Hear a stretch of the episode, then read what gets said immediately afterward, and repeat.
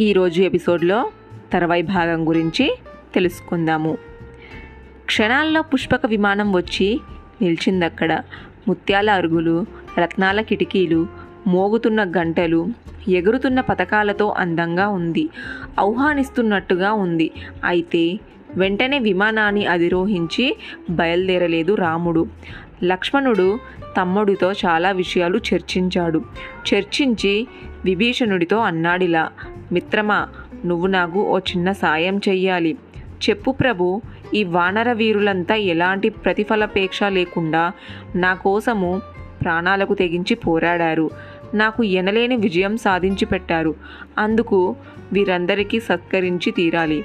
నీ సంపదకు ఔదార్యానికి తగని విధంగా వీరందరిని ముందు నా తరపున నువ్వు సత్కరించు.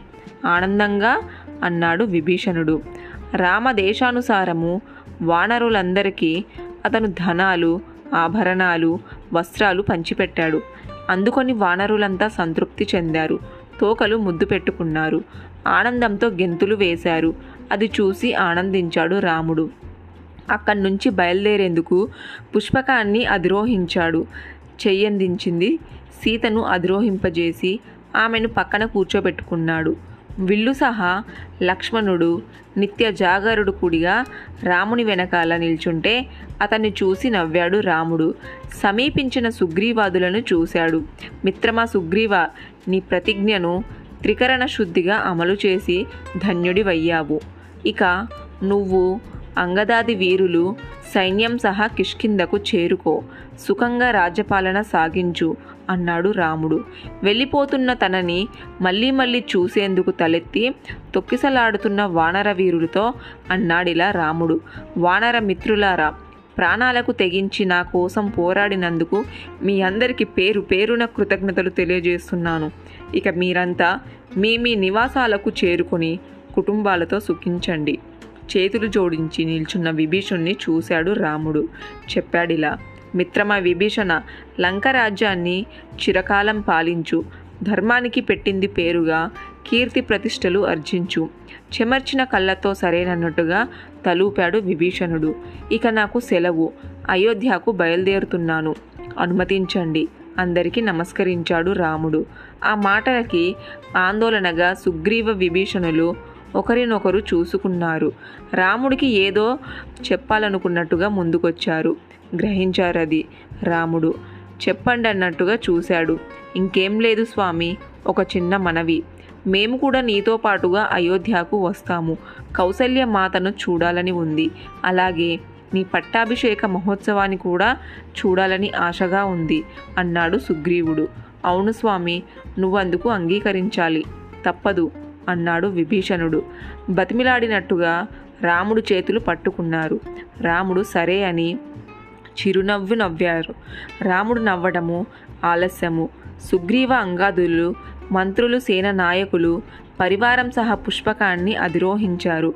విభీషణొక్కుడే కొద్దిగా ఆలస్యం చేశాడు. యుద్ధ బీభత్సంతో లంకలో పరిస్థితులన్నీ చిన్నాభిన్నంగా ఉన్నాయి.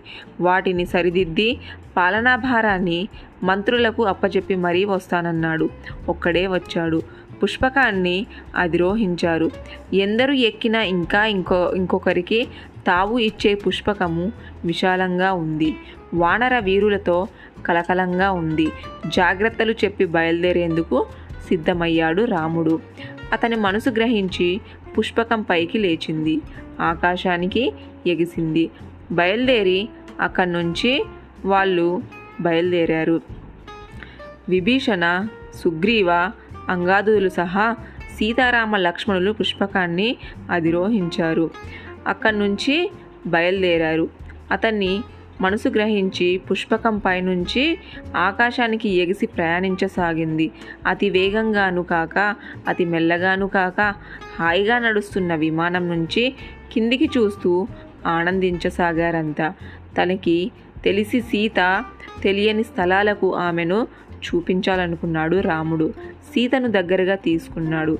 చూపిస్తూ చెప్పసాగాడు ఇలా సీత ఇదే ఈ స్థలమే రణరంగము. ఇక్కడే కుంభకర్ణుని రావణుణ్ణి నేను సంహరించాను. అదిగో ఇక్కడే పాపం. రావణుని పట్టమహేషి మండోదరి సవతులతో గోల గోలన ఏడ్చింది. అటు చూడు సాగర మధ్యమంలో కనిపిస్తుందే వారధి. లంక చేరేందుకు దానిని వానరసేన నిర్మించారు. అదే రేవు సేతువు పేరిట ప్రఖ్యాతి కానున్నది. అదిగో అక్కడే ఆసలంలోనే సాగరుడు నాకు ప్రత్యక్షమయ్యాడు. కళ్ళు పెద్దవి చేసి విస్తుపోయి చూడసాగింది సీత. అదిగో మనోజ్ఞ వనాలతో శోభలిల్లుతున్న ఆ పురమే కిష్కింద అదే సుగ్రీవుని రాజధాని. ఆ నగర ద్వారం దగ్గరే మహావిక్రమశాలి వాలిని నేను సంహరించాను. మీ ప్రతాపాలకు అడ్డు తగులుతున్నాడని అనుకోకపోతే నాదో చిన్న మనవి అన్నది సీత. చెప్పు మీరు మీ వానర మిత్ర బృందంతో బయలుదేరినట్టుగానే నేను సుగ్రీవ అంగాదులు పత్నులతో అయోధ్యకు రావాలనుకుంటున్నాను. అందుకు అనుమతించండి. నీ కోరిక కాదంటానా? అన్నాడు రాముడు. సుగ్రీవుని చెరపిలిచి అతనికి సీత కోరిక తెలియజేశాడు. పుష్పకాన్ని కిష్కిందలో నిలిపాడు. సుగ్రీవుని ఆదేశానుసారము తార రుమాదులంతా అందంగా అలంకరించుకొని వచ్చి పుష్పకాన్ని అధిరోహించారు. సీత చుట్టూ కూర్చున్నారంతా. పుష్పకం పైకి లేచి అక్కడి నుంచి బయలుదేరింది. ఆయా స్థలాలు చూపిస్తూ సీతకు మళ్ళీ రాముడు చెప్పసాగాడిలా దేవి ఇదే వృషమూగా పర్వతము. ఇక్కడే నేను సుగ్రీవునితో స్నేహం చేశాను. అదిగో అదే శబరి ఆశ్రమం. ఇదిగో ఇదే జటాయువు నిల్చున్న మర్రి చెట్టు. ఉత్సాహంగా ఉత్కంఠంగా తిలకిస్తున్న సీతకు ఖరాదూషణాలను సంహరించిన రణరంగము. పంచవటి ఆశ్రమము గోదావరి తీరము చిత్రకూటం అన్ని చూపిస్తూ భరద్వాజ ఆశ్రమము కనిపించడంతో పుష్పకాన్ని కిందికి దింపారు రాముడు. ఆ మహర్షిని దర్శించుకునేందుకు కాలినడకన బయలుదేరారు. ఆ రోజు పంచమి. మహర్షిని సమీపించారు రాముడు. చేతులు జోడించి నమస్కరించారు అతనికి. రాముణ్ణి ఆశీర్వదిస్తూ దివ్య దృష్టితో జరిగిందంతా తెలుసుకున్నాడు మహర్షి. దీక్ష ముగించి వచ్చాడు రాముడు. సీత లక్ష్మణుడు సహా సంతోషంగా వచ్చాడు. అతనికి సాదర ఆహ్వానము పలకాలనుకున్నాడు మహర్షి. మీరు మీ ఆశ్రమ వాసులు క్షేమమే కదా మహర్షి? అడిగాడు రాముడు. క్షేమమే. మా నగరము అయోధ్య ఎలా ఉన్నది? భరతుడు రాజ్యాన్ని ఎలా పాలిస్తున్నాడు? మా తల్లులంతా క్షేమమే కదా? అందరూ క్షేమమే రామా. నీ మీద ప్రేమతో భరతుడు జడలు నారలు ధరించాడు. నీ పాదుకలు ముందుంచుకొని రాజ్యపాలన చేస్తున్నాడు. నీ రాక కోసం వెయ్యి కళ్ళతో ఎదురు చూస్తున్నాడు. ఆనందించాడు రాముడు. తండ్రి మాట కోసం ఎంతటి త్యాగానికి పూనుకున్నావయ్యా? గొప్పవాడివయ్యా నువ్వు. రాకుమారుడివైన రాజ్యాన్ని వదులుకొని అరణ్యాల్లో కందమూల ఫలాలతో కడుపు నింపుకున్నావంటే తలుచుకుంటేనే బాధగా ఉంది రామ. రామ గతంలో నువ్వు చేసిన గొప్ప కార్యాలు ఇప్పుడు నువ్వు చేసిన సేతు నిర్మాణము రావణ సంహారము సీత అగ్ని ప్రవేశము దేవతల వరాలు అన్నీ నిన్ను మరింత గొప్పవాణ్ణి చేశాయి. సత్యాత్ముడివయ్యావు. నీకేం వరం కావాలో కోరుకో ఇస్తాను అన్నాడు మహర్షి. మళ్ళీ నమస్కరించి మరింత అనుకోవగా నిలిచాడు రాముడు. రామ జయశీలుడివి.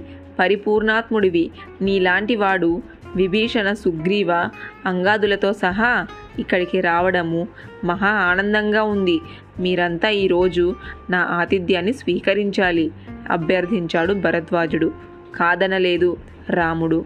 శిరసు వంచి మరీ అందుకు అంగీకరించాడు. సంతోషించాడు మహర్షి. తర్వాయి భాగం నెక్స్ట్ ఎపిసోడ్లో తెలుసుకుందాము.